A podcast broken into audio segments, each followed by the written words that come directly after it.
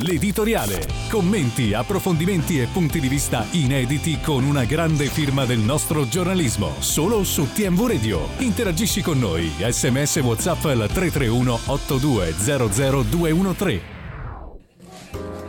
L'Inter prova a mettere la freccia in questa sfida contro l'Atletico di Madrid, eh, che è stata veramente veramente molto combattuta. Ottavo di finale, gara di andata, Arnautovic al settantanovesimo, a dieci dal termine, dopo che si era peraltro divorato un gol pazzesco. Sembrava veramente che non avesse fine la maledizione di Arnautovic davanti alla porta, in una partita eh, cui l'Inter perde Thuram. Adesso capiremo anche un po' le sue condizioni, ma non perde la testa, non perde il ritmo, non perde le gambe, non perde la concentrazione. Vince la gara di andata uno a zero, risultato che non la mette totalmente al sicuro, ma sicuramente un risultato molto valido per andarsi a giocare poi il ritorno a Madrid contro un Atletico che oggettivamente non è parso poi avversario così insuperabile. L'Inter sembra essere ripartita veramente dalle convinzioni della scorsa Champions, acquisite passo dopo passo fino alla finale, eh, che doveva, poteva anche eh, portare alla vittoria dell'Inter. Ci riproverà quest'anno, lo sta facendo con le armi migliori, sta dimostrando veramente di essere cresciuta tantissimo. Sull'altra parte del tabellone, P S V Eindhoven e Borussia Dortmund pareggiano uno a uno. Oggi è la volta del Napoli di mister Calzona, che ieri sentiva scoppiare il petto, il cuore in petto, mentre percorreva la tangenziale direzione fuorigrotta, per poi andare a parlare a Castel Volturno in conferenza stampa davanti al, alla stampa, che lui conosceva molto bene, ma non da protagonista. Poche parole, ma pensieri molto concisi, decisi, precisi. A me è piaciuto molto, parleremo anche di questo. E oggi contro il Barcellona proverà a uh, raccogliere un'altra impresa come quella già raggiunta con la Slovacchia contro nel uh, qualificazione ai prossimi europei in Germania. Buongiorno da Vincenzo Marangio, Giorgio Sorani in cabina di regia. Andiamo subito dal direttore Xavier Jacobelli. Ciao direttore. Buongiorno Vincenzo, buongiorno agli ascoltatori. Partiamo dall'Inter, direttore. Cosa ti è piaciuto di più? Eh, cosa, che partita è stata? Che cosa ha raccontato? È stata una, una nuova gran, bella prestazione dell'Inter, che non è dato la nona vittoria consecutiva dall'inizio dell'anno. Non ha mai perso né pareggiato tra campionato e impegno in Champions League. È stata una prestazione vigorosa, grintosa contro una grande squadra, quella dell'Atletico Madrid. Nessuno si illude che la gara di ritorno del tredici marzo alla Civitas Metropolitano sarà una passeggiata di salute, tutt'altro.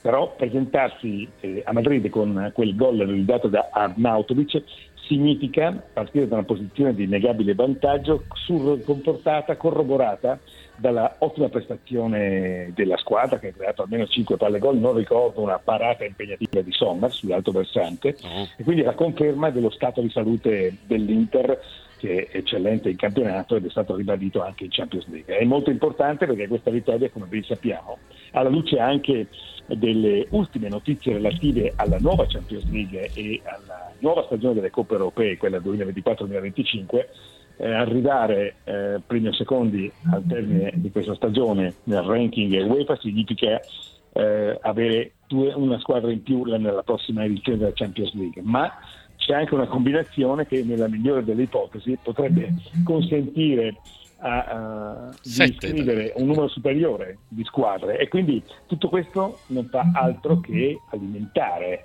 eh, la forza delle squadre italiane, perché questo in primis quella dell'Inter. Adesso ovviamente ci auguriamo che il Napoli possa ripetere il risultato positivo dei neroazzurri, perché sappiamo bene come al ranking UEFA concorrano i risultati di tutte le formazioni impegnate nelle attuali tre competizioni UEFA.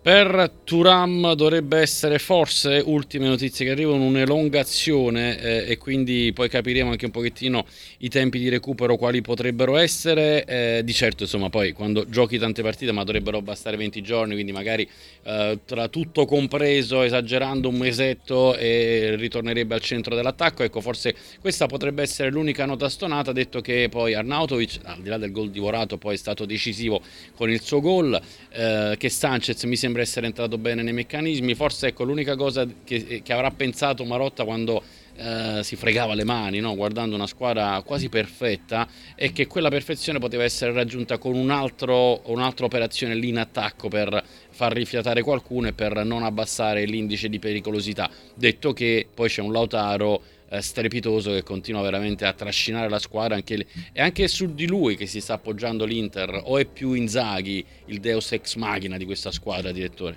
che sembra avere un no, passo importante? È uno, è uno sforzo, è uno sforzo collettivo, premia l'impegno dei giocatori, la sagata di Inzaghi che ancora una volta ha effettuato i cambi decisivi, il primo di protocollo al termine del primo tempo a causa dell'infortunio di Thuram, ma poi nella ripresa con gli inserimenti degli altri giocatori che ha deciso il tecnico eh, nero-azzurro, e mi riferisco ovviamente a Dumfries per Darmian, Carlos Augusto per Di Marco, Frattesi per Mkhitaryan e poi alla fine Sanchez per Lautaro, che era esausto dopo una partita caratterizzata da un impegno eh, continuativo e costante.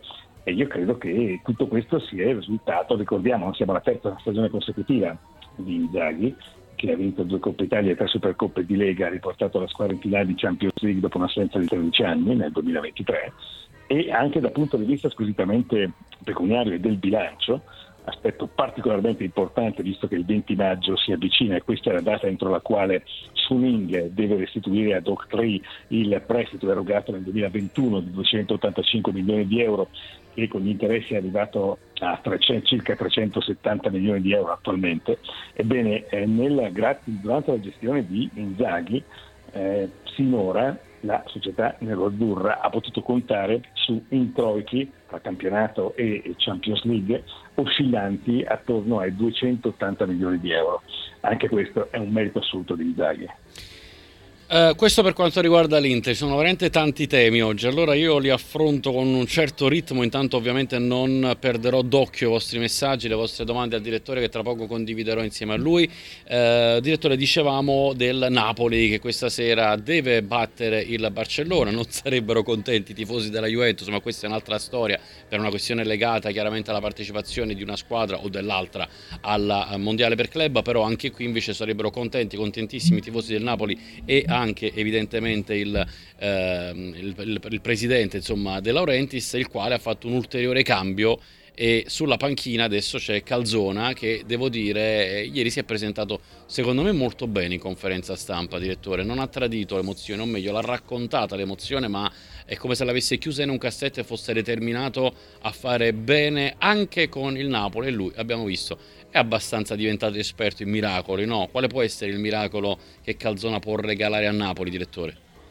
Intanto superare il turno negli ottavi di finale, sebbene l'avversario, nonostante questo non sia il Barcellona degli anni ruggenti, ma è sempre il Barcellona e quindi l'ostacolo è arduo da scavalcare, ma bisognerà capire se eh, queste poche ore alla guida della formazione partenopea abbiano consentito a Calzona di trovare la chiave per affrontare l'ostacolo Barcellona nel modo migliore. È chiaro che si tratti della carta della disperazione giocata da De Laurentiis, perché qui bisogna ricordare ancora una volta, sebbene sia alquanto doloroso per i tifosi partenopei, eh, come sette mesi fa ci fosse un Napoli campione d'Italia applaudito da tutti e sette mesi dopo ci sia un Napoli che sconta ventisette punti di distacco dalla capolista, Inter, e che l'anno scorso a questo punto del campionato di punti ne aveva sessantacinque. Eh, tutto questo non è frutto di un castigo divino o di una congiuntura a strada negativa, è frutto di scelte che sono rivelate profondamente sbagliate. Anche a me Calzona è piaciuto perché si è presentato con molto pragmatismo, quando esatto. ha detto le parole non contano, contano i fatti, e vedremo già dall'impegno con il Barcellona, fermo restando il fatto che questa soluzione del doppio incarico eh, costringerà, obbligherà ovviamente Calzona ad un superlavoro, perché la federazione di Bratislava è stata molto chiara ufficializzando l'autorizzazione che ha concesso al suo commissario tecnico, protagonista di un'impresa storica per il calcio slovacco, la prima qualificazione alla fase finale degli europei. Ebbene, ha raccomandato a Calzona di essere comunque sempre disponibile per tutti gli impegni che la Slovacchia affronterà da qui all'inizio dell'Europeo, a cominciare dalle due partite amichevoli in programma in marzo, ma eh, dovrà anche assolvere agli impegni di comunicazione, essere presente alle conferenze stampa richieste dalla stessa federazione. Insomma, si annuncia un periodo particolarmente intenso, ma credo che Calzona non veda l'ora di cominciare questa sera ad allenare il Napoli in una competizione così importante e così prestigiosa qual è la Champions League. Dopodiché, come sempre, le fortune e le sfortune di un tecnico sono determinate dai risultati che consegue.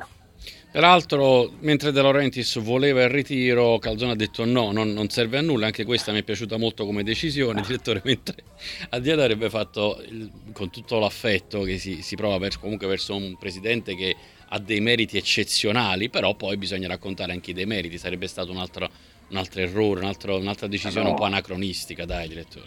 Non è quello. Penso che il tuo aggettivo sia più che mai appropriato. Eh, come fai a portare la squadra nel ritiro se il nuovo allenatore decide determinate eh, regole di comportamento e determinate procedure? Bisogna rispettare ciò che l'allenatore ha stabilito, altrimenti li piombiamo nel periodo eh, purtroppo sfortunato di Garcia, con eh, le presenze eh, a Castel Volturno piuttosto che le irruzioni negli spogliatoi che hanno caratterizzato anche le ultime battute della gestione Mazzarri, al quale, permetti Vincenzo, da tutta la nostra simpatia, perché io ritengo che, essendo stato dichiarato ufficialmente dal presidente del Napoli amico di famiglia e del Napoli, non meritava di eh, essere trattato come è stato trattato lunedì. Guida l'allenamento del Napoli in serata apprende di essere stato esonerato.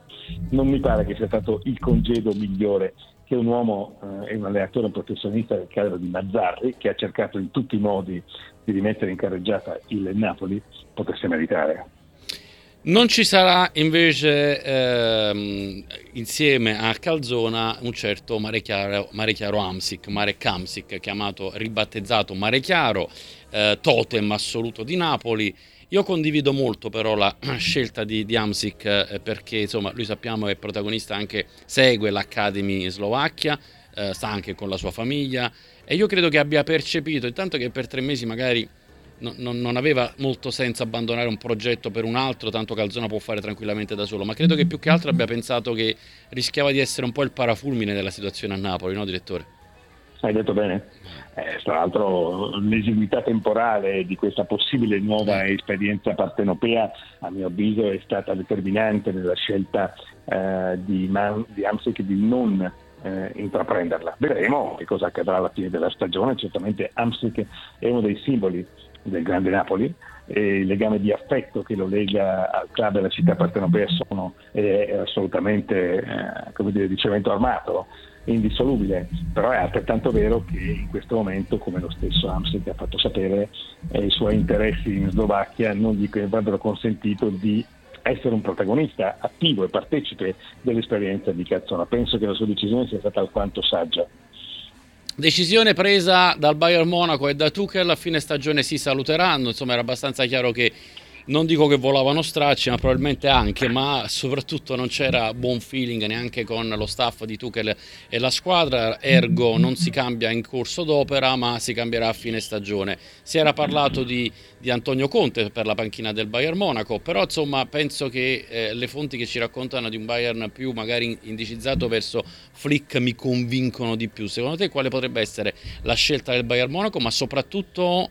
Eh, vogliamo fare anche un po' un profilo, direttore, di Tuchel, che è un allenatore secondo me molto molto bravo, ma il suo carattere gli mette molto il bastone tra le ruote nella crescita che deve fare ancora.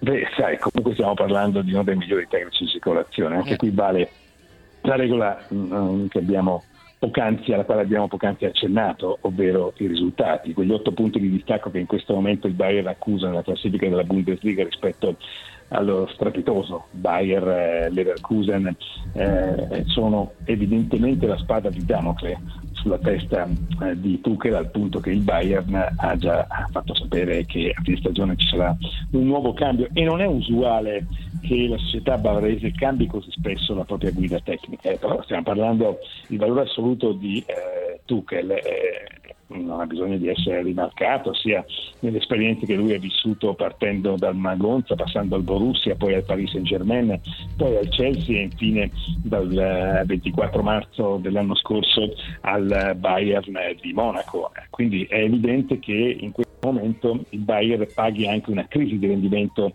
dei suoi eh, giocatori. Però stiamo parlando di un tecnico che eh, in Germania ha vinto una, la Coppa con il Borussia, in Francia ha vinto due campionati, due Supercoppe francesi, una Coppa di Francia, una Coppa di Lega con il Paris. in Germania ha vinto il campionato tedesco duemilaventidue duemilaventitré, ha vinto una Champions League con il Chelsea, una Supercoppa con il Chelsea, una Coppa del Mondo per club con il Chelsea, insomma è un signor allenatore. Eh. Anche allenatori di questo calibro nell'arco della loro carriera possono vivere momenti delicati e difficili, qual è quello attuale, però tutto questo indipendentemente dalla fine del rapporto con il Bayern eh, che verrà sancito a fine stagione non intacca il valore assoluto di Tuchel, che certamente in futuro troverà nuove opportunità per ribadire il suo valore assoluto.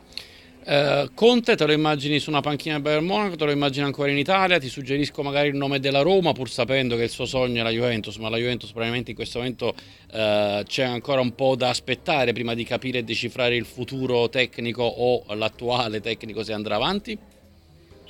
Ma sai, Conte è uno dei nomi eccellenti eh, del mercato allenatori duemilaventiquattro. E il fatto stesso che dalla Germania in queste ultime ore siano arrivate quelle indiscrezioni, quelle ipotesi, nello stato attuale si parla di ipotesi, di congetture, ma non di una scelta già eh, fatta dal Bayern, testimonia la grande considerazione di cui gode l'allenatore italiano anche in campo internazionale.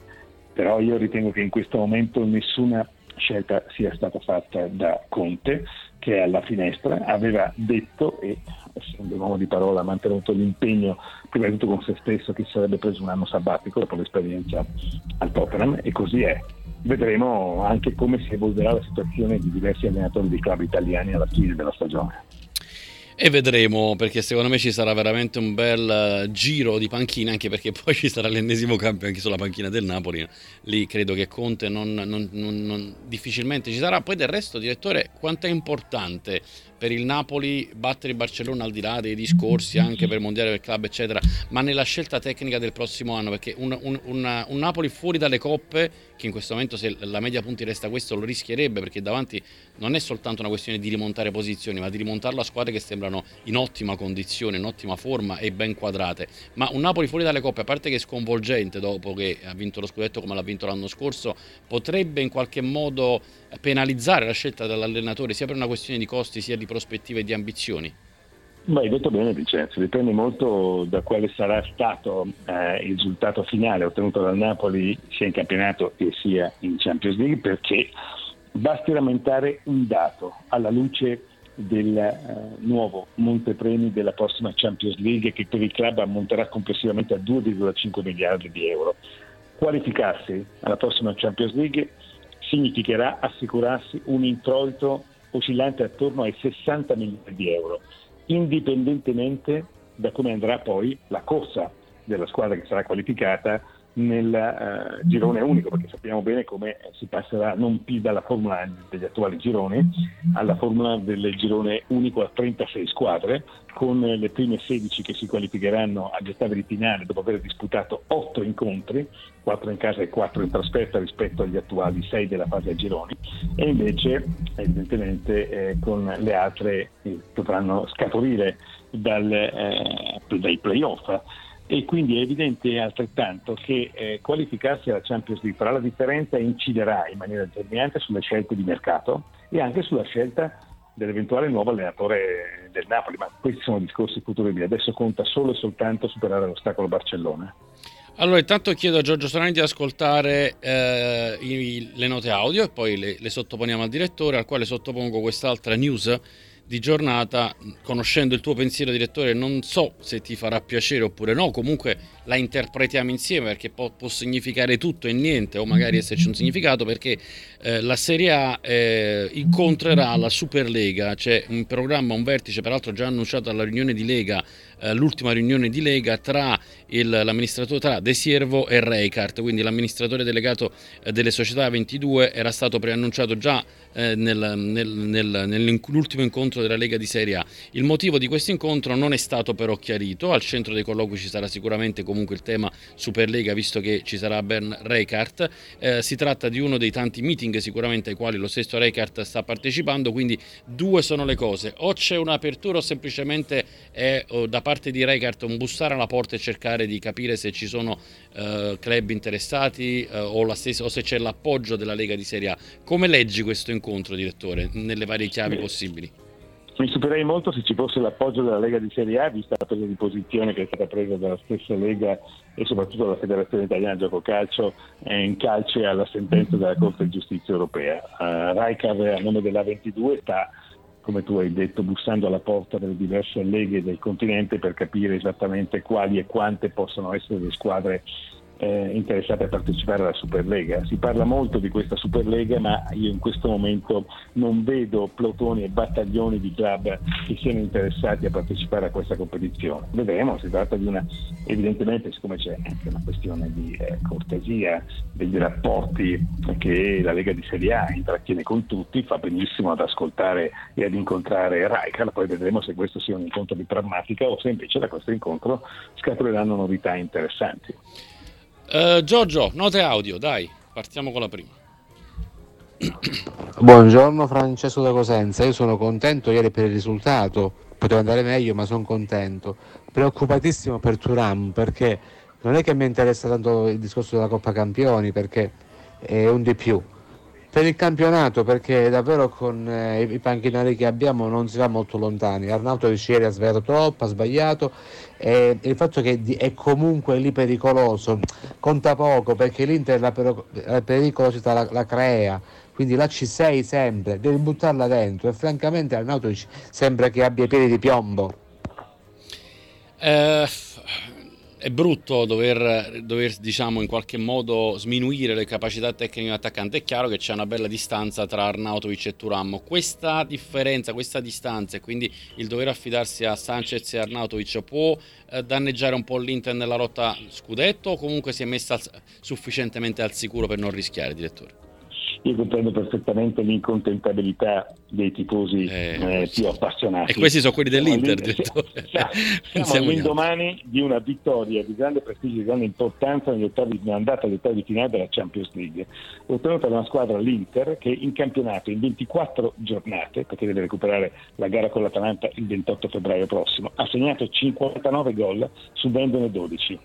E in questo momento vanta nove punti di vantaggio sulla seconda e undici punti di vantaggio sulla terza, per non dire poi sulle eh, quarte, eh, perché eh, qui siamo a sessantatré punti l'Inter, quarantacinque Atalanta e Bologna. Quindi è evidente che ci sia questa preoccupazione legittima, trattandosi però, come tu hai eh, in, puntualmente comunicato, di una elongazione, grazie a Dio, quindi si tratterà ovviamente di osservare Eh, un periodo di riposo eh, che, considerata l'importanza di Thuram, si impone ovviamente. Ma detto questo, ritengo che eh, l'Inter abbia gli uomini. Il gol che ha segnato Atletico Madrid avrà un effetto molto prezioso dal punto di vista psicologico su Arnautovic, perché è un gol pesantissimo, un gol che vale oro. Quindi perché eh, vietare all, all'austriaco di eh, continuare lungo questa strada? I grandi attaccanti possono vivere eh, momenti di crisi, ma anche momenti esaltanti, quale è stato quello del gol realizzato eh, ieri sera ad Oblak. Quindi credo che la situazione in classifica dell'Inter possa indurre, diciamo, ad un pragmatico ottimismo i suoi più accesi tifosi. Il nostro amico ribatte sorridendo e dice: lo so direttore, ma in quei cinquantanove gol Thuram c'era sempre. Eh lo so ragazzi, però eh, vabbè, ho capito. la, porta, la porta non si può pensare che no, no. Thuram non possa incappare in una elongazione, considerata anche la generosità e lo strepitoso impegno atletico che contraddistinguono ogni sua prestazione. Nell'arco di una stagione ci possono essere anche questi momenti, ma grazie a Dio, ripeto, alla luce anche delle notizie che tu ci hai comunicato, eh sì. non si tratta di un infortunio che comporti una lunga e prolungata assenza. No, no, infatti dovrebbe essere più o meno questa la, uh, la, la, la valutazione, quindi contrattura all'adduttore da valutare nei prossimi giorni, però eh, prende consistenza uh, l'idea di un'elongazione per la quale sare, dovrebbero servire venti giorni, giusto appena, in tempo tra l'altro per il ritorno a Madrid contro l'Atletico, quindi anche questa potrebbe essere una buona notizia. Direttore, prima di salutarci, io però voglio parlare di un campionato nel campionato che stanno facendo due realtà, una già conosciuta, l'altra che si sta facendo conoscere, due allenatori, uno che già ampiamente conosciuto, molto snobbato anche per la verità ehm, rispetto a quello che sta facendo vedere, l'altro che sta venendo alle luci della ribalta forse più del primo, che magari ha scritto da più tempo pagine importanti. Parlo naturalmente di Atalanta e Bologna, che stanno facendo un campionato nel campionato bellissimo, questa lotta tra due.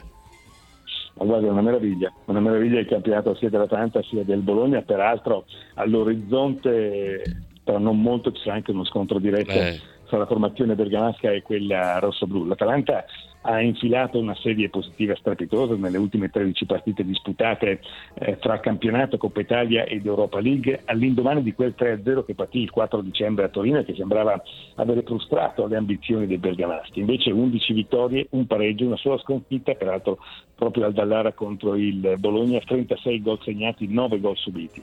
E il Bologna sta marciando con una, ad una andatura senza precedenti eh, rispetto agli ultimi anni, alle ultime stagioni rossoblù, grazie alla bravura di Motta, grazie a Zirze, ma grazie alla forza di un collettivo che gioca un gran bel calcio. Quindi questo è un di orgoglio per Gasperini e per Motta e per il calcio italiano, perché l'ideale sarebbe che sia l'una sia l'altra squadra partecipassero alla prossima Champions League, eh, se ci dovesse essere la quinta possibilità alla quale abbiamo accennato. Però davvero da Bergamo e da Bologna stanno arrivando segnali importanti e non è un caso, per quanto concerne la società Felsinea, che eh, un signore a nome Giovanni Sartori, che è stato fondamentale nell'escalation dell'Atalanta, sia, anche se disdegni le luci della ribalta, sappiamo benissimo quale sia lo stile sobrio di questo grande, strepitoso dirigente, sia uno degli artefici massimi del boom bolognese. Direttore Jacobelli, è sempre un piacere, un abbraccio grande, ci ritroviamo mercoledì prossimo. Molto volentieri, grazie a voi, buona giornata. Ciao direttore.